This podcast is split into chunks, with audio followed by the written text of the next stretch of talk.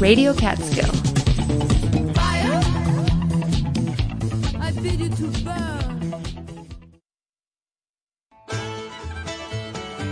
This is Rosie Starr for Radio Catskill. Welcome to Farm and Country, locally produced radio about rural life in the Catskills and the Delaware River Valley. On today's show, Keith Hubbard's Star Talk report says there are three planets that are lined up in the evening sky Mars, Jupiter, and Saturn. Sweetwater fishing guide Evan Padua has a hooked on fishing report for August in the warm waters of the upper Delaware River. Stephanie Phillips visits Wild Roots Farm in Livingston Manor to speak with owner Wes Gillingham. In her segment Now You Know, we'll hear about Wild Roots production diversity. All of that coming up on today's Farm and Country, but first, news headlines from NPR. Live from NPR News, I'm Dale Willman. A few dozen abortion rights advocates gathered in Tucson Friday afternoon after a court hearing on whether to allow Arizona's abortion ban to take effect. Member station KJZZ's Alisa Reznick reports. Melissa Garcia with Planned Parenthood in Tucson, who was there outside the court, said she struggled to find sex education resources growing up. And I think within our Latinx communities, communities of color in general, the reality is is that banning abortion will not make abortion go away. Garcia said instead, bans will lead to more confusion and stigma. Arizona's pre-statehood law makes all abortions illegal except to save the life of the pregnant person. A new law banning most abortions after 15 weeks goes into effect next month. State lawyers argue both laws can exist simultaneously. Planned Parenthood argues reverting to the pre-statehood law will add to the legal confusion. Pima County Superior Court Judge Kelly Johnson is expected to issue a ruling in September. For NPR News, I'm Alisa Reznick in Tucson. According to an independent autopsy released Friday, a 23 year old black man from San Bernardino, California, was shot seven times in the back while running away from police. As Jonathan Linden from member station KVCR reports, Robert Adams' funeral will be held today. The autopsy report comes one month after Adams was killed by San Bernardino police.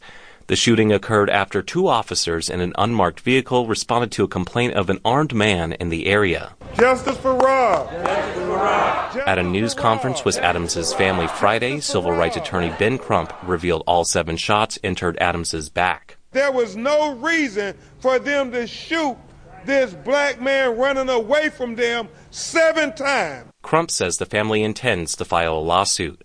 The San Bernardino Police Department has not released their investigation and has made no comment on the autopsy report. For NPR News, I'm Jonathan Linden. American officials are warning of increased risks following tensions around Taiwan as China continues to mount military drills around the self-governed island. China has increased its military movements in the region after two high-profile U.S. visits to Taiwan. NPR's Emily Feng has more. U.S. Air Force Secretary Frank Kendall told reporters during a visit to Guam this week that China's military maneuvers were dangerous. He said they are very provocative and they increase the level of risk. After House Speaker Nancy Pelosi visited Taipei earlier this month, China launched missiles over the island and has been flying fighter jets near Taiwan on a daily basis. Assistant Secretary of State for East Asia Daniel Kritenbrink told reporters the ongoing Chinese drills showed, quote, the People's Republic of China overreacted and its actions continued to be provocative, destabilizing, and unprecedented. Emily Feng, NPR News. The U.S. is purchasing about 150,000 tons of grain from Ukraine over the next few weeks. It'll be shipped to parts of the world where the threat of hunger has grown since the Russian invasion of Ukraine. This is NPR. This is Rosie Starr. Welcome back to Farm and Country. Coming up on today's show, Sweetwater fishing guide Evan Padua has a hooked on fishing report for August in the warm waters of the Upper Delaware River. Stephanie Phillips visits Wild Roots Farm in Livingston Manor and continues her conversation with Wes Gillingham. In this segment, Now You Know, we'll hear about Wild Roots Farm production. But first, here's Keith Hubbard with a Star Talk report. Thank you for joining us on Radio Catskill for this week's locally produced Farm and Country.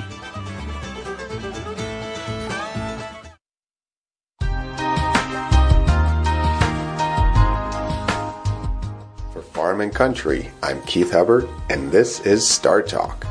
This week, the three farthest naked eye planets arc across the sky.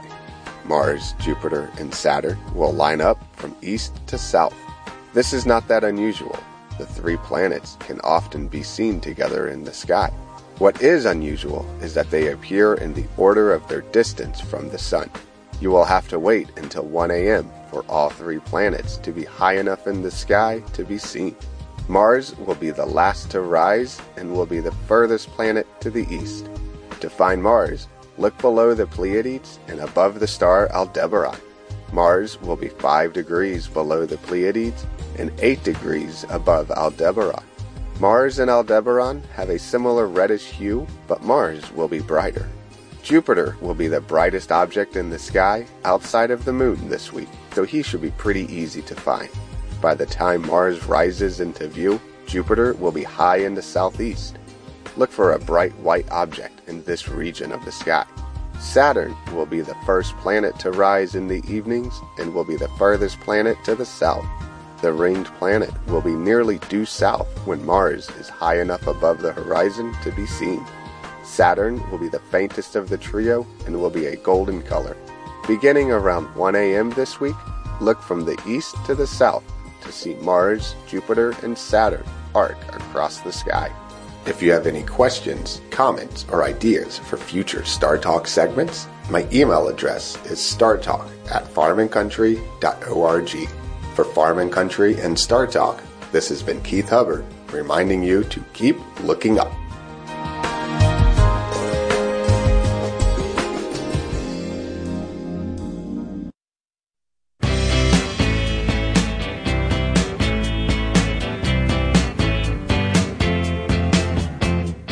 Radio Catskill and Farm and Country, this is Evan Padua bringing you Hooked on Fishing.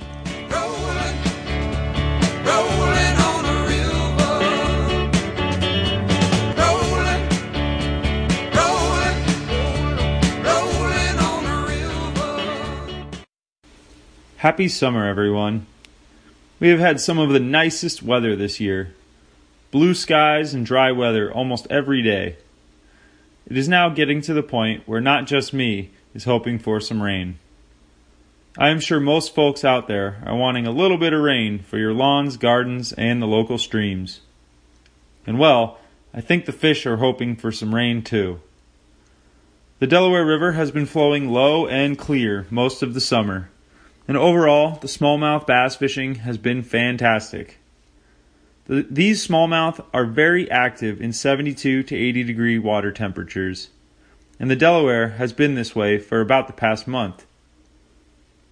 Morning and evenings, when the sun is very low in the sky, fishing surface lures and surface flies will catch the bigger bass in our Delaware River.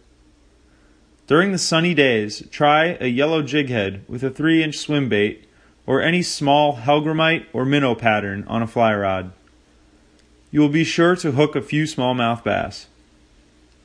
Most other game species of fish, such as trout and walleye, are relatively dormant with these warm water temperatures and are better targeted in the spring and fall. Although some walleye can be caught at night during the summer months, and the trout have been mostly seeking thermal refuge in the west branch of the upper Delaware. They feed on sulfur flies and even small rodents that fall in the river at night. Fishing mouse pattern flies can be a fun way to target trout at night during the summer months for experienced anglers. This is a great time of year to snorkel in the warm waters of the Delaware and observe the aquatic life. Get out on the river before summer is over. I highly recommend it. And, well, I guess we need to start doing some rain dances.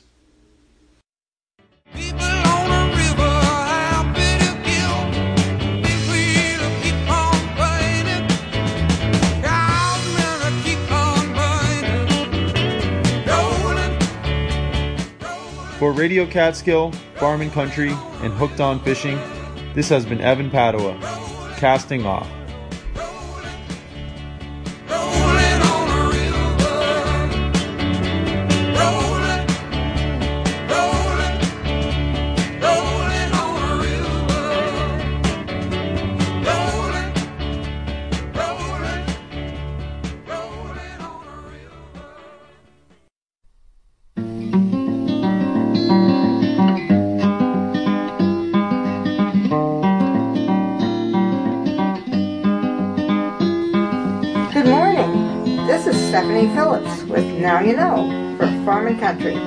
I've come to Livingston Manor today to speak with Wes Gillingham, owner and operator of Wild Roots Farm. He and his family live on the farm, and it's about as close to self-sustaining as you can get. Wes, where did you get your education? Yeah, so I graduated from the University of Maine at Fort Kent, up in northern Maine. So you're an Easterner to start with. Yeah, I've known this property my whole life. My parents bought this in 1957. Was it just a summer house at that time? It was a summer place and it was partway between where my dad had gotten a job and where my mom grew up in up in Herkimer County. That's part of the story too. I grew up with my uncles and my grandfather, and they were still farming with horses. Their last batch of horses, I remember as a kid, they switched over to tractors. I'm old enough to remember people living very differently. When I moved here and started living here, my social events were I used to grab a thermos of coffee and walk over the mountain because I could hear a guy who was logging the hunt club properties on the other side of the mountain here. I would hike over and have coffee with him. That was George Rogers. He was the old school logger. He used to only log in the wintertime and only enough to pay bills and not necessarily as much money as he could make. But most of the people I socialized with when I moved here were much older. They were neighbors that had been here all their life. So your folks were farmers too? My mom grew up on a farm and my uncles had dairy farms and I also where I lived, I started working at a dairy farm when I was 12 years old, and I worked there until I graduated high school. And then I got out of there because so many people were moving into that area. Wes, tell me about Wild Roots Farm. How big is it? Right now, it's mostly a self sufficient farm, but we used to run 150 family CSA. We were feeding 150 families here in Sullivan County, and then we also used to deliver down to Westchester County and Peekskill and over in Slate Hill we named the farm Wild Roots Farm because we were living in an off grid cabin and we were getting a lot of our food from foraging. And we had a garden, but then as our garden got bigger, there's a retreat center across the street from us. And they started buying vegetables from us, so we made our garden even bigger. And then we were like, well, why don't we do this? And my wife had always wanted to try organic farming, so we took the lease out on that piece of property in Youngsville and started a farm down there and that grew. But we called it wild roots farm because we didn't want to get too domesticated. The farm now is mostly 10 acres. We have lots of woods around us but we have 10 acres plus 5 acres of forest grazing for our highland cattle some people talk about grass-fed farm i have forest-fed beef here why did you give up on the csa why did we give up on the CSA? Well, that wasn't our choice. The field that we had leased, the last time it had flooded was in 1943. At least that's what the landlord said. And then we had 200 year floods and a 500 year flood in a five year period. One of those was a named hurricane, but the 500 year flood and the other one, they were just isolated storms that came and hung on the ridge over here the last one, the 500 year flood, wiped out like 60% of the good topsoil on our field. And we had put a lot of money into that field and it wasn't owned by us. We were just leasing it. And we watched it actually wash away and end up in Lake Jeff, just downstream. It was pretty heartbreaking. That did not make sense to just keep putting money into something that was flooding that frequently. And you know what? It's flooded a bunch of times since then. So doing mixed vegetables on that field, something like just putting corn or, or a hay crop in there, it seems to fare better than the mixed vegetables with all the open ground because of tillage or moving soil. Yeah, that wasn't our choice. In summary, farming is a hard life. It's physically challenging. I wouldn't say farming is a hard life. The hardest thing about farming is that people don't pay fair price for the food, and this country subsidizes abusive farming practices. Huge animal confined operations because they can sell the beef. Like, how does a Costco sell a $3 chicken. That just doesn't add up. For someone to be able to farm and make a living, it's a really skewed system. It makes no sense to me just the idea that food should just keep getting cheaper and cheaper. people should be able to feed themselves and people should have equal access to food, but that doesn't equal abusing the land to make it cheap. That's what we're doing in this country. And that really became evident during the COVID when you had four companies in the country that owned all the meat processing. And you had all these outbreaks of COVID and the supply chain got messed up. If we had more of a regional economy around food, we would all be better for it. So you grow your vegetables and fruits for yourself. What vegetables do you grow? We grow all your standard ones, all the brassicas, Brussels sprouts, cabbage, collards, broccoli, carrots, celery root, rutabagas, and then we put in some fancy things like fennel and a bunch of different stuff. We harvest a bunch of wild things, wild herbs and teas, wild mint, and a bunch of different things. If you look up behind the house, there's a huge blueberry patch back there that I quote unquote planted. But how I planted it was letting the hardhack, which is a spirea brush, grow up. We had some wild blueberry bushes here, and the birds would land in the hardhack to eat their blueberry. Well, then they would poop out the blueberry they ate an hour ago and plant the blueberry. And because it was in the brush, the deer wouldn't get to it and eat it.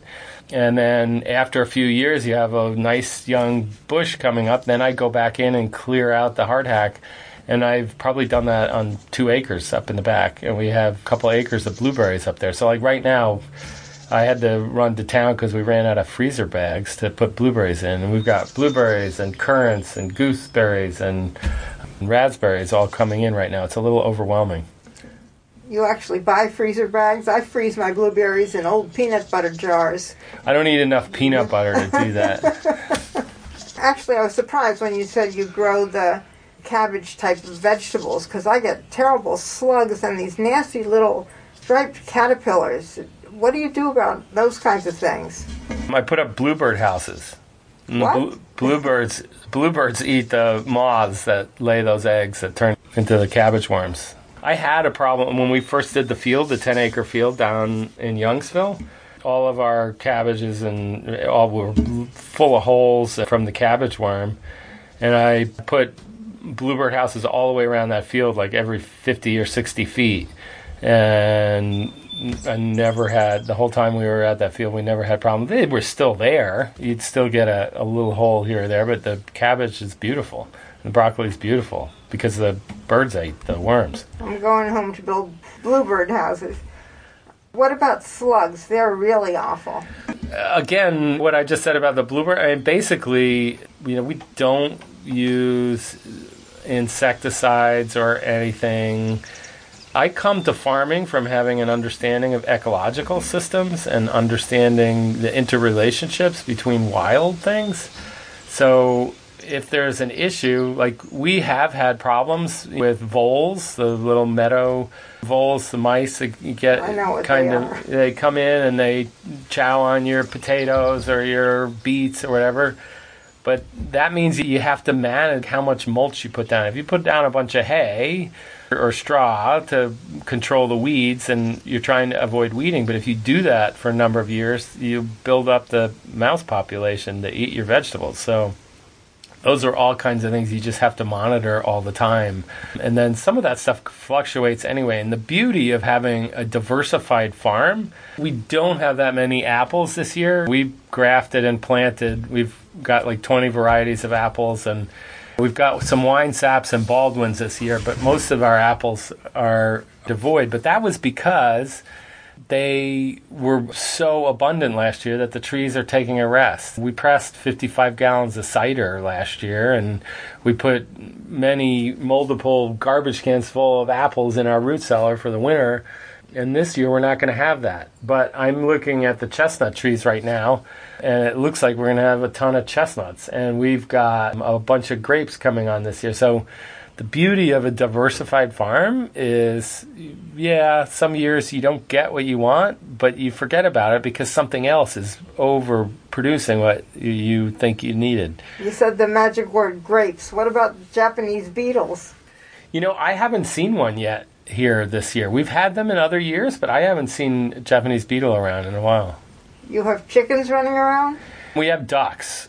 And I don't know, the ducks might be eating the grubs, but I was actually wondering because I was having a conversation with another farmer about the Japanese beetles, and I was actually wondering because this soil here is it's a real heavy, hard pan underneath. I was wondering whether the last four or five years, which have been so wet, had actually been an impediment to the Japanese beetle grubs.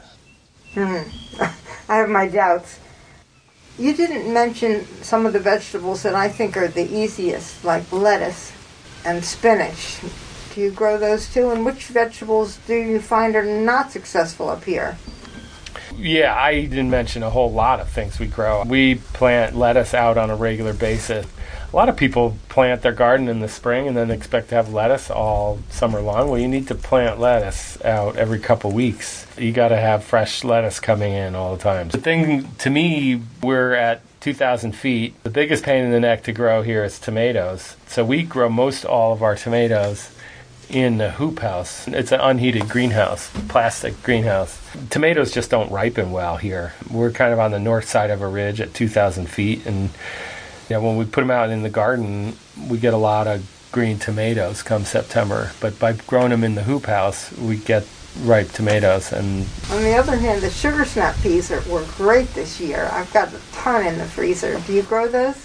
Yep, we grow snow peas, sugar snaps, and then we also grow some regular peas that we freeze. Do you have big machinery to help you with your farming, or do you do it all by hand? We have a tractor, and I use the tractor. We don't rototill the garden every year, but we have to repurpose beds and things every once in a while. So I, you know, I have a five foot rototiller on the back of the tractor for, for some of that. But some years we will broad fork the whole thing. That helps with weeds, and it's better for the soil and for various things. And then because of the animals, I haul hay from a neighbor's farm we have a hay elevator in the barn, and the cool thing in the summer, we run the hay elevator basically off of our batteries, which is so it's a solar powered hay elevator. I have an electric chainsaw. I have a regular chainsaw too if I if it, the electric one isn't enough for the tree, but I try to use the electric chainsaw, so I'm using a solar powered chainsaw most of the time. So yeah, we use equipment and modern equipment. It's, we're not doing everything by hand. What animals do you have on your farm, Wes? We have ducks and sheep, and right now we're raising 50 meat birds. When we move the fence around and move them around, they do again soil improvement, and that's the 50 chickens we will be eating over the course of the year. Right now, we only have one Scottish Highland, but we've always had a bunch of Highlands. All of the sheep and cows, we tend to have heritage breeds, much more older style breeds. Scottish Highland cattle are one of the oldest breeds of cattle in the world. They're incredibly hardy. They can survive here because this is the marginal farmland. They would eat things that the average Holstein won't. They'll walk past clover to go eat hardhack and blackberries. Also, the video I saw online showed you bottle feeding one of the lambs. Do you have to bottle feed them? No, we don't normally bottle feed. We had a bottle feed one baby. We had a sheep that had three lambs. I mean, she didn't really have enough milk for all three of them, so we were bottle feeding one of them. Sometimes there's just some issues that come up where you have to bottle feed. My daughter always wants to bottle feed one of them just so to make them more friendly. Then you have a little lamb following you around all the time. Yeah, well, our sheep are pretty friendly anyway because we move them regularly. We do rotational grazing, so they're in these small paddock areas and we move them every few days, so they're constantly used to us being around. And then when they're lambs, they're pretty impressionable, so they get used to. They'll come up and paw at you, or not, I guess technically hoof at you. Can people come to visit your farm to learn about how you handle food self sufficiency? Yeah, and those are the programs that my daughter does. So you can go to growwildroots.com and look at the programs offered. You need to s- schedule a program. We're not just open to the public all the time. Your wife is involved in this endeavor as well. What does she do? Well, she's more than just involved. She is the center of the farm in a lot of ways.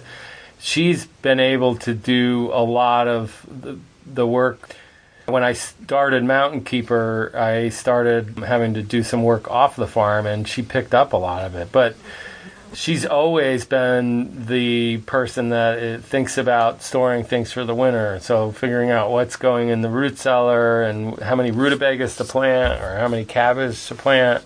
Plus, she dries all summer long. She dries herbs that both medicinal herbs, also teas and salves and lip balms. She makes all that stuff she cans something. We make dilly beans. We don't do a lot of canning. It's really labor intensive and energy intensive to do canning. And when you have a root cellar, it's pretty simple to just put something in a garbage can in your root cellar and it's good all winter and you're eating basically a fresh vegetable out of the root cellar so we don't do a lot of canning and freezing of things and she's out running around picking berries the big thing that she does more than anything is she adds spice and variety to the food that we're eating. She thinks about planting something. It might not be the easiest thing to grow here, but like I mentioned fennel before, it's like one time a year we have this fennel dinner and it's just like it's a real big treat. She grows kohlrabi, which isn't necessarily a space efficient crop, but it's a really she makes these meatballs and kohlrabi dish. It's a mark in the calendar, and I think that's the thing that people really miss out on by just having access to everything in the grocery store is the treat it is when you grow and process something special. It's something to look forward to, and it's associated with a certain time of the year. It's real celebratory to eat it and pleasurable versus, yeah, we can get anything we want. What do you want for supper? I'm going to the grocery store. And then the other thing is, it just, when we're growing it and doing it ourselves, it's always tastes better. I'll have to ask Amy for some recipes, especially what in the world she does with kohlrabi. I have no idea. Yeah, it's delicious. I'll just say that. Hmm. So now you know a bit about what it takes to grow your own food. Our expert on living off the land has been Wes Gillingham, owner and operator of Wild Roots Farm in Livingston Manor. If you have ideas for future Now You Know segments, email me at stephanie at wjffradio.org. This has been Stephanie Phillips for Farm and Country.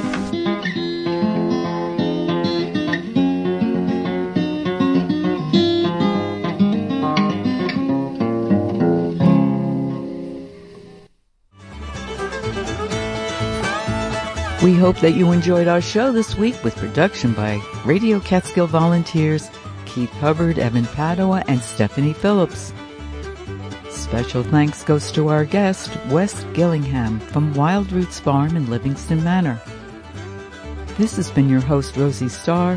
Thanks for listening local to farming Country and financially supporting Radio Catskill, public radio for the Catskills and Northeast Pennsylvania.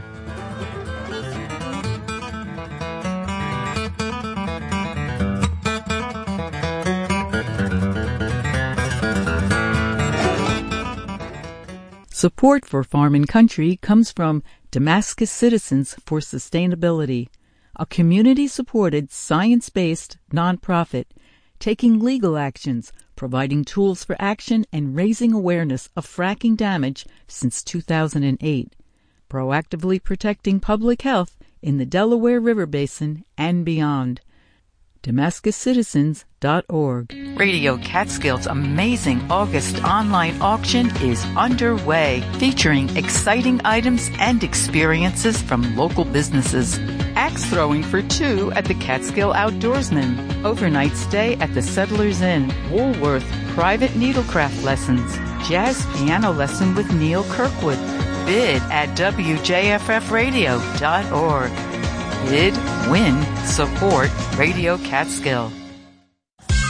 If you hear good music, you're listening to Radio Catskill. Your weekend can't even begin until Clyde Alvin Yates III sets it off Saturday night at 7. At 9, an hour of global sounds from the African diaspora on Afropop. Then at 10, selector Starkey and DJ Chuck spend 4 hours of funk, hip hop, roots reggae, club classics, and more live on old school sessions. Saturday nights only on Radio Catskill. This groove is dangerous.